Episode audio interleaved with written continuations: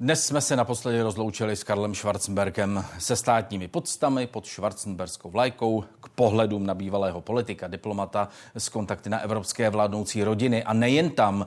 Kancléře prvního polistopadového prezidenta Václava Havla a lesníka a hostinského, jak mluvil sám o sobě, přidáme ještě jeden pohled z celé té řady, které jsme dnes zaznamenali. Pohled přítele, dokumentaristy Břetislava Rychlíka, který je hostem sobotního interview ČT24. Dobrý večer, děkuji, že jste hostem interview. Já děkuji za pozvání. Břetislave, vaše přátelství s Karlem Schwarzenbergem, pokud jsem správně studoval, je porevoluční. Řekněte mi, co, řekněme, 25 nebo 30 letý Břetislav Rychlík eh, věděl o rodu Schwarzenbergu? Představte si, že docela dost.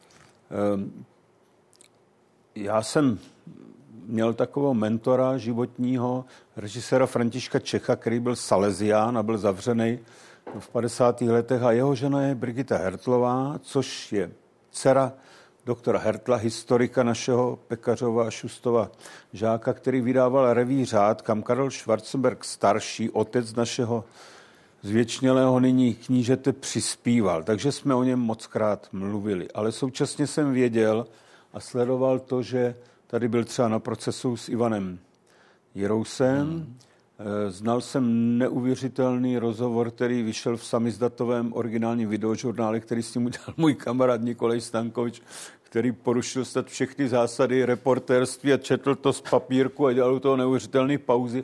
Já jsem toho pak kousek toho rozhovoru použil do svého knížecího filmu Zle Matičko, zle Schwarzenberci zde. Hmm. Zajímalo mě to vždycky, ten rod a když bych se k tomu vrátil úplně, tak víte, jak to bylo. Po tom listopadu 89 ta česká společnost se náhle odstla prostoupena velkým množstvím předsudků. S mnohými se potýkáme doteď a jeden z nejstrašnějších předsudků byl vůči české šlechtě, aniž lidé věděli vůbec, co to česká šlechta je. A mě tyto věci vždycky hrozně iritovaly, jako hmm. tyhle, ty, tento typ předsudků vůči lidem, kteří si to prostě nezasloužili. A myslíte, že nevěděli lidi? I, ve vašem dokumentu, ale nejen ve vašem dokumentu, eh, vlastně vidíme eh, v případě Karla Schwarzenberka tedy lidi z podhradí, abych tak řekl, kteří ho vítají, kteří jsou rádi, že přijede, kteří i, i před rokem 89, když jsem přijížděl dokonce. Každý, kdo ten rod znal, věděli. to vidíte teď v titulcích. Hmm. Třeba na Orlíku jsou lidé pohnutí knížete zbožňovali, ale mluvíme třeba o první Eh, prezidentské volbě a já doteď prostě se potýkám s lidma, který tvrdí, že to je Rakušán, že neumí česky a tak dál, nebo že naší zemi chce vrátit sudeťáku. Mimochodem, jak by to kterýkoliv prezident mohl udělat. Jo, to je úplně absurdní. A ještě donedávna jsem některým lidem, kteří mě tvrdili, že Karel Schwarzenberg je fašista, je z fašistické rodiny, posílal fotografie staršího knížete Karla VI Eh, jak dostává za svoje odbojářské hrdinství od tehdejšího ministra obrany Ludvíka Svobody palcát jako řád a tak dále. Jo? A lidi pak mě psali, proč nám to někdo zatajil? A já jsem na to odpovídal, no protože vy jste to nechtěli vědět. To se všeobecně už ví. Nežijeme v éře pohanů, o který nic nevíme, to se dá dneska lehce zjistit, samozřejmě. Hmm. E, takže řekněme, že tedy informačně o rodu, o názorech Karla VI. i samotného Karla Schwarzenberga tedy jste informován byl. Tak jak vzniklo to přátelství? Já jsem to dnes říkal vašemu kolegovi Jiřímu Václavkovi, že prostě Karel se odstnul u nás v takovém malém bytečku na ulici Kobližná, dříve Gagarinová, po listopadu, když byl na akci v divadle Husa na Provázku a skončili jsme u nás na Slivovici, kterou jsem vyženil se svojí valešskou ženou a to byla Slivovice z roku 68, čili kontrarevoluční a my jsme se rozhodli, že ji vypijeme. A, při té, a seděli jsme tam Celou. do rána. Vypili jsme to ještě, bylo tam několik lidí, byl tam eh, tehdejší primátor Prahy Jaroslav Kořán, Karel Mm-hmm. Tak, Karel Steigerwald, bylo nás tak, na to asi dobře, pět, no, se do, dobře. což se dá. Ale hlavně, hlavně Karel projevil velké přání navštívit Horňácko, oblast Bílých Karpatech a tím to začalo. Bych mm, proč ho měla rád? On ho znal od otce, pokud se nemýlím. Ne, od svého no, strýce Františka, Aha. který tam hmm. právě byl, myslím, s Rafaelem Kubelíkem přesvědčovat moravské fašisty, aby netoužili po spojení eh, moravského Slovácka s luďáckým Slovenskem a byli tam přesvědčovat, eh, že ten Hitler brzy padne. A zajímavé je, když Karel tam za mnou začal jezdit a dělal jsem tehdy, no, spolu podílel jsem se, ale v podstatě organizoval nějaké režijní a tak dále, oslavy malinké obce Javorník nad Veličkou, tak za Karlem Schwarzenbergem přišly dvě ženy a říkali, my si pamatujeme, jak tady byl váš strýček poslali jsme tehdy, nebo naše maminky Vidíte, poslali... pamatují. Pamatují. Poslali, no proto tam měl 20% a Miloš Zeman 80 při volbách. A Miloše tam nikdo v životě neviděl. E, poslali tehdy naše maminky nebo tetičky pro vás a vašeho bratra Bedřicha vyšívanou horňáckou košulku. To on si pamatoval. Ale hlavně, eh, hlavně se tam do toho kraje takovým zvláštním způsobem zamiloval, což je hmm. hmm. velmi nebývalé, protože tam samozřejmě se objevuje řada politiků v čase volebních kampaní, kteří už se tam nikdy neobjeví. A Karel tam jezdil velmi poctivě, dokud mu zdraví sloužilo. To je ono. Před... Tohle je v roce 2013 Aha. po volbách prezidentských, Aha. kdy se tam uklidil na jakousi dobu a seděli jsme u nás na chalupě s řadou přátel a povídali si, pili jsme víno, které on měl moc rád, to bylo víno z Blatnice. A e, naposledy tam byl v roce 2019, protože pak vypukl covid a pak už taky přestával chodit. A my to přece jenom máme ve svahu, takové kamenné schody. Ale jezdil tam na fašanek, jezdil na horňácké slavnosti, podporoval to a mimo jiný, vždycky, když někdo říká, že on umí česky, tak já mám na to dvě docela zásadní historky. Jednak, no tak to je Vidíte, a tohle je zase z něčeho jiného. To je premiéra letos no, tak budeme v Liberci, ale to je... Oni to chvíli jedno. vidí, chvíli Oni to chvilku vidí, chvilku ne. On mě jednou v noci volal a říkal mi, tak samozřejmě to Horňácko je nádherný kraj. V nádherné krajině biosférická rezervace UNESCO, to on věděl všecko, chráněná krajiná oblast, on byl lesák, Eh, nádherné kroje, vynikající slivovice, všechno a vynikající hudba, ale ty texty písní. To ještě slyšel dobře. Ty texty písní jsou nebývalé a to měl dokonce oblíbené písně, které jsme museli vždycky eh, zpívat. A taky na jeho sedmdesátinách, pětasedmdesátinách, osmdesátinách, pětaosmdesátinách hrála horňácká muzika Petra Mičky, ale on si eh, On si pamatoval třeba ty muzikanty a i když byl ministrem zahraničí, tak já jsem byl na sedmdesátinách slavného hmm. primáše Martina Hrbáča, zazvonil mu telefon a Karel Schwarzenberg mu blahopřál z Bruselu. Ta jeho pozornost, taková ta, to, co je nebývalé, taková nearogance, vlídnost a nepovýšenost i v roli tehdejšího místo předsedy vlády bylo, to bylo něco nebývalého. Hmm. Když přijel třeba k vám eh, na chalupu, eh, jak to popsat? Co nastalo? Nějak atmosféra se změnila? Tak, takové to kolem, co je. Co nastalo, když přijel Karel Schwarzenberg? Tak eh, kolem něho vždycky byla atmosféra velice, eh, tohle je, myslím, ta poslední návštěva, ano, atmosféra velice eh, radostná, protože on byl člověk, který za prvé miloval nesmírně humor. Miloval ale lidi kolem sebe bez ohledu na jejich sociální, řekl bych, postavení a začalo to vždycky tak Eh, jako nabírat na takové radostnosti, že se vidíme. Protože eh, on nikdy eh, neměl, jako bych řekl, v povaze jakýmsi způsobem si stěžovat, otravovat lidi, dávat najevo, že jakýmsi jiným, vyšším. On opravdu pronikal do těch vrstev bez ohledu na sociální postavení. To jeho rozpětí od českého undergroundu až po evropské politické špičky a elity a mezi třeba, řekněme, lidi movité. No, vidíte, tady zrovna přichází a vítá ho Ivan Havel u nás na chalupě. Hmm, hmm, hmm. A vždycky to byla taková radost. Ono se to projevovalo různě. Já vím, že jsme seděli na horňáckých slavnostech, které jsou v takovém kopci na Strážné hůrce, odkud dávali horňáci signály třeba, že jedou Turci, což Karla strašně zajímalo, protože, jak víte, jeden jeho předek, jeden jeho předek v děru ano, ano, ano. porazil Turky a zabránil jim se dostat do Vídně, proto měli ve znaku toho Krkavce? Krkavce, hmm. jo, v městě Děr, Ráb, hmm. který klove oko z hlavy Turkovi. A já jsem mu říkal, tady na tomhle kopci se vysílali signály, takže třeba za dvě hodiny v Brně věděli, jedou Turci.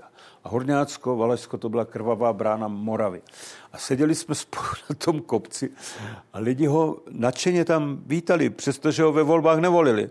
A opravdu každý, a teď samozřejmě nikdo nezná jestli je kníže nebo tak, jsou zmatení z těch večerníčků, takže mu říkali, pane hrábě, a objímali ho a opravdu asi během půl hodiny ho třikrát polili tu vínem, tu slivovicí, tu, tu pivem a mě ho bylo až líto on pak říkal, prosím tě, eh, zachraň mě, pojedeme k tobě domů na chalupu. A to byl jeden z nejkrásnějších dnů nebo takových, my jsme si otevřeli víno, seděli tam a celou noc jsme si povídali mm. a zdáli jsme slyšeli Takže víno, hrát tu muziku. Víno. Já jsem se chtěl ptát, či, či, čím se nechal nejlíp pohostit? Co měl, co měl, co, co měl nejraději?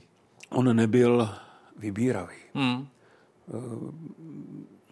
Měl rád to, co mu člověk nabídl, ale když měl na to chuť, měl rád horňáckou slivovici, měl rád víno, chodili jsme k našemu oblíbenému vinaři v Blatnici Františku Polehňovi a to vždycky, když měl čas, tak se tam zastavil. Eh, Monika, moje žena, mu vždycky musela udělat eh, eh, kyselicu valašskou.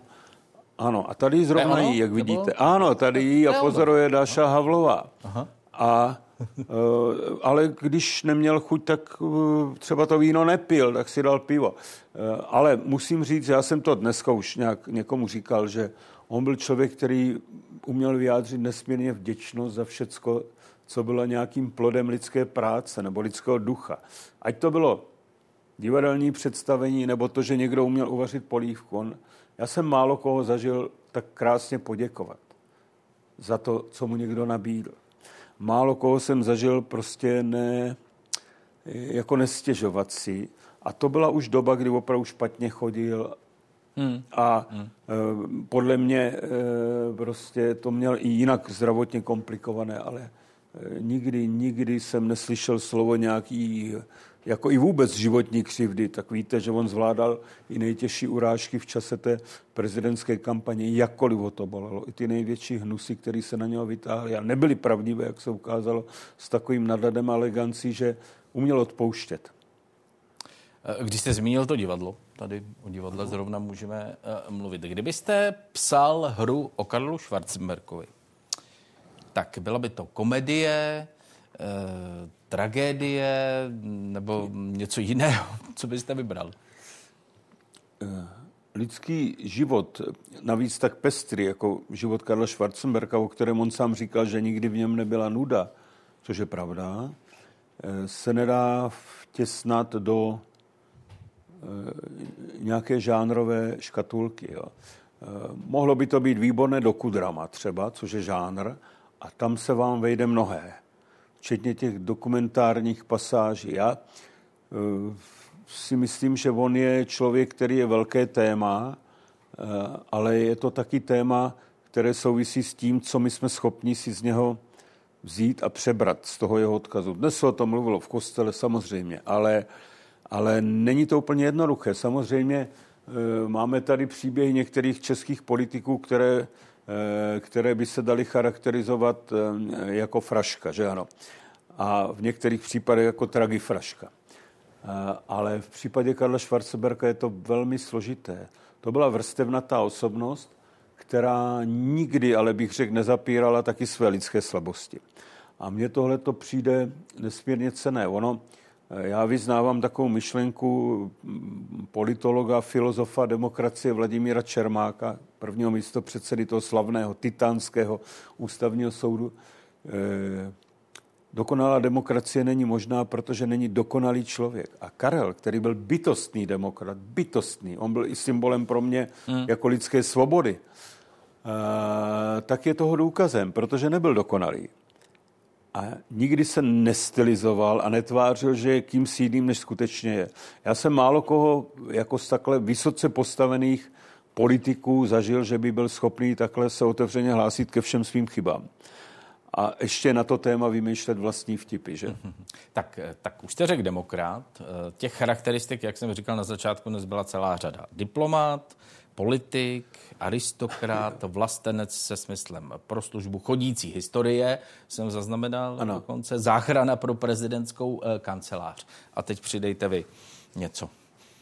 A zkuste něco, co nezaznělo. Ne, já řeknu velice osobně. Eh, pro mě to byl opravdu jako dar se s ním potkat. To, že mi v jednu chvíli nabídl tykání, to, že on byl člověk, a to slovo jsem zapomněl říct, on byl člověk bytostně věrný.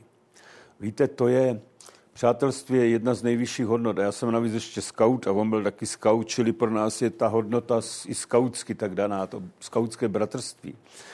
A on byl absolutně věrný. On, eh, člověk, já jsem to nikdy neznoužíval, teda, ale vím, že jsem se mohl už jenom tam to vědomí, že se člověk mohl na něho kdykoliv obrátit, ale nikdy mě v ničem nesklamal. A uvědomoval jsem si, jak je šťastný v tom přátelství. Já jsem třeba přemýšlel, jsem o 20 let mladší, nad tím, kdyby jsme se potkali v jistém věku, třeba řekněme teenagerovském, s ním by se výborně zlobilo. To by fakt to říkám vážně. To je, s Karlem by se skvěle zlobilo. A já myslím, že bychom z toho měli velkou radost, protože on měl sobě něco takového rošťáckého. Mimochodem, když byl poprvé u nás, tak nad ránem, když jsme bydleli v takovém bytě v secesním domě, už tam nebydlíme. A byla tam jedna moje kolegyně z divadla a skočila na takovéto secesní zábradlí s těma štuplíkama a říkala, kníže umíte to? On říkal, samozřejmě. To byl kancléř prezidenta republiky. Skočil na to zábradlí a sfrčel dolů a řekl, bohasí. A tohle to mě úplně vyrazilo dech. Jo. To je tohle, tohle klukovství, taková, taková v něm jako e, i hravost velká. A on byl tak šťastný, že tady je ta svoboda. Mimochodem, to slovo, e, že byl tak šťastný, dneska, když ho, když tu rakev nesli kolem Švarcemberské kaple, tak tam 34krát uhodil zvon na počest toho, že máme 34 let svobody. On tomu byl neskonale vděčný, že k tomu momentu došlo, protože si nevěřil, že se sem někdy vrátí ještě plné síle, hmm. což se mu podařilo. Že? A na delší dobu. A na delší dobu, jako samozřejmě. On se jezdil na pár dnů, ale, na pár dnů a tak ale, dále. A to si dost cenil, že vlastně ano. on říkal, že tady taky mohu pobývat ano, potom po roce ano, 1989. Eh, to už jsme se dostali, eh, dostali eh, do svatovické katedrály na Pražský hrad, státní pocty, švarcemberská vlajka, přesně tak, jak to mělo být? Podívejte se, to byl pohřeb, který on si v podstatě hmm. vymyslel a on měl různé vrstvy. A já třeba v momentě, kdy tam dary nesli tři lidé, kteří se opravdu o něj starali. Marcela Dvořáková, Michal a Filip Štědrý.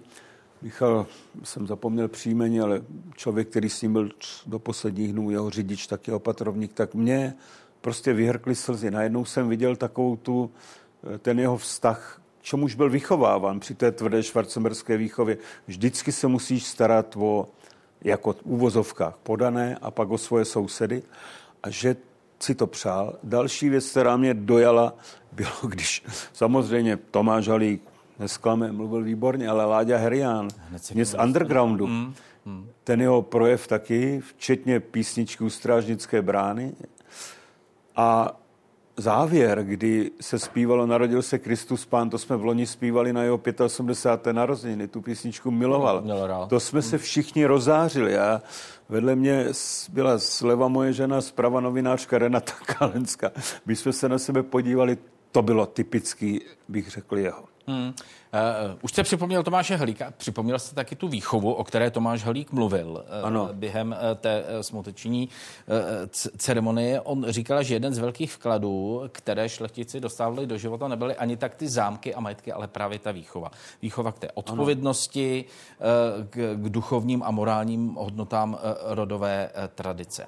Podařilo se Karlu Schwarzenbergovi něco z toho vnuknout, vtisknout do české politiky? Obávám se, že moc ne. To by to vypadalo jinak. Jistě, že mnozí se k němu hlásí, jako se hlásili k Havlovi, ale Já si pamatuju, že když jsem udělal svůj film o skautech, o našem oddíle skautským, Scout má holá kolena, tak pak byla premiéra a tak dále. A pak on mi v noci volal, říkal, no obávám se, že se eh, svojsíkovi z té skautské výchovy do toho národa nepodařilo příliš dostat. No tak samozřejmě skauting byl dvakrát hmm. třikrát zakázaný, dvakrát komunistama a jednou, jednou KH Frankem, ale eh, ten rozměr, který měla jeho osobnost, tady řada politiků nemá. Byť se k němu hlásí.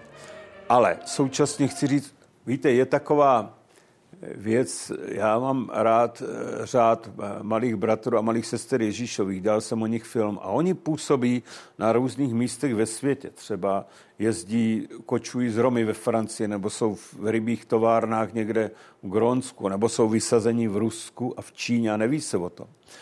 A oni tam jenom působí. Oni neobrací nikoho na víru. Jenom tam jsou třeba v Marseille, v nej, nejbrutálnějších částech Marseille, kde jsou kriminálníci. A tam jsou oni, ale jsou k dispozici a působí. Modlitbou, tím, že jsou k dispozici jako lidský a tak dále. Myslím si, že role Karla byla tato. Jo? On tady byl mezi náma a kdo má srdce na správném místě a kdo prostě vnímá rozměr té osobnosti, tak si z něho mohl vzít hrozně moc. A nemusí to být jenom politici, můžou to být mm. i občané. Mm. A myslím si, že dnešní rozloučení ale dalo, bych řekl, zapravdu uh, té, této mojí myšlence. Tam prostě v ulicích Prahy tři dny na rozloučení byli lidé, kteří tento rozměr té osobnosti vnímali lesník a hospodský. Tak to říká v dokumentu, který jste zmínil, zle Matičko, zle Schwarzenberci, zde. Vy to chápete jak? Tohleto zosobnění, které on sám říkal. Tak jak to chápete? On to spojoval, pokud se nemýlím, se životním prostředím a s tím, že měl hotely, s tím pohoštěním. Tak, tak jak to chápete vy? Ale? No tak eh, lesník je, eh, on mi kdysi vyprávěl, že tam právě v Morou, my jsme tam jezdívali léta lyžovat, taková skupina lidí, a on říkal, že tam, že od jisté doby nemá rád marmeládu, protože bydl, ho nechal prostě ten jeho strýc, který na něho přepsal ty majetky, protože neměl dědice tam bydlet v nějaké lesnické rodině a on pracoval v lese. Spával na pryčně, ale k snídaní měl i k večeři vždycky chleba s marmeládou. Něco teple, nějakou polívku k obědu. A já myslím, že on ale tam jako to vnímání jeho, vnímání lesa bylo trošku jiný, než známe my. On věděl, ale to patří k šlechtě, že se ten les pěstuje na několik generací, že se vysadí stromy a on se toho nemusí dožít. Protože myslíme v jiném řádu. To je šlechta. A on, eh, to byla, bych řekl, jeho lidská filozofie, tady toto. Eh, samozřejmě, jako člověk, který nemohl dostudovat eh, tu lesnickou školu a studoval taky k tomu ještě, myslím, práva, protože musel převzít ty majetky, tak lesu rozuměl jako málo kdo a rozuměl i životnímu prostředí jako málo kdo. V tomhle smyslu jako bylo zajímavé, že skutečně do té vlády se dostal jako nezávislý za zelené, za, za zelené což byla výborná myšlenka tehdy Martina Bursíka, já nevím ještě koho, Ondřeje Lišky. Ale tohle byl ten rozměr, řekněme, toho lesníka. Hospodský to říkal, protože měli hotely. Ale mimochodem, když založil eh, dokumentační české dokument, nebo československé dokumentační středisko literatury v Šemfeldu, tak eh, říkal doktoru Prečanovi. Mimochodem to zachránilo podstatnou mm-hmm. část české literatury, doteď obrovský čin. Tak říkal, musíte tady postavit ještě jednu koupelnu a jednu toaletu, protože když sem přijedou hosté, tak jako starý hospodský a hotelier vám říkám, záchodu a, lož, a koupele není nikdy dost. On měl tuhle praktickou jakoby myšlenku a on to zaplatil a, a bylo to tam. Ale když se bavíme o tom hostinském, tak je to samozřejmě ve smyslu pohostinnost. A e, jako on byl pohostinný velice nesmírně a myslím si, že to jeho tiché působení mezi tisícovkama lidí, které podporoval, aniž by o tom mluvil. Jsou známé věci, samozřejmě podporoval Martina Jirouse a Pavlovi Landovskému posílal husu a, a, a, a klobásky a nevím co všechno a salámy, ale to se bavíme úplně o rozměru, který lidi vůbec netuší. to, co on všechno byl schopný podpořit a to byla ta role toho hostinského. Ale hostinský jehož hospodou byl veřejný prostor a e, lidé, kteří byli potřební. Mimochodem tohle dělá třeba i směrem k té Ukrajině, od teda to jeho poslední přání, aby, hmm. aby lidi... Žádný kitky. E, žádný kitky, aby lidi posílali hmm. peníze na Ukrajinu. Hmm. Poslal jste místo květin? No my máme jeden, hmm.